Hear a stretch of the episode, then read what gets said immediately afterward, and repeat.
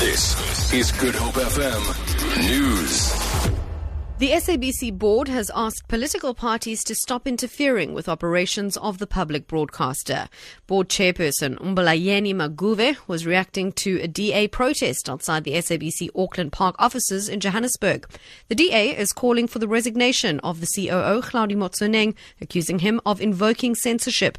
Maguve elaborates. The other problem that we have as SABC is this issue. The other problem that we have as SABC is this issue of political interference. There was a party picketing at Auckland Park. I know parties know where to debate their issues.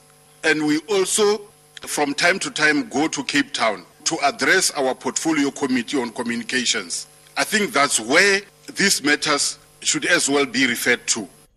ANC Deputy Secretary Jesse Duarte says they will deal with all challenges relating to unhappiness over the party's candidates list after the August local government elections. Duarte is conducting a door-to-door campaign in Gugulethu and Heidefeld, also to introduce a number of ANC candidates to these communities. Duarte says the ANC is now only focusing on winning the elections. We have examined the list issues. It is on the PR side of the list where there have been problems and problems. We can't change lists now, and we must not lie to people or give them false hopes.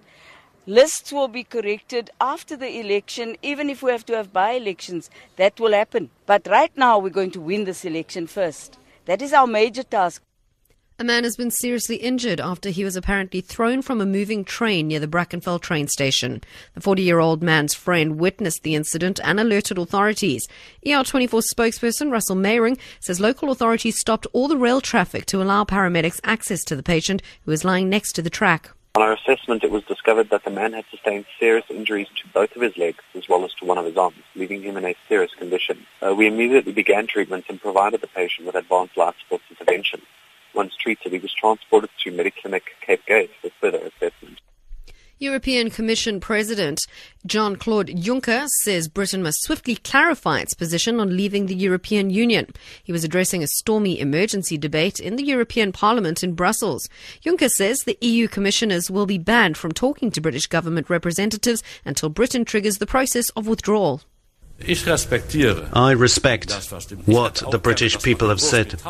I think everyone should respect what the United Kingdom has said, but I think we've got to see some consequences. I don't think we should see any shadow boxing or any cat and mouse games. It is we who must decide what happens, not just those who wish to leave the European Union.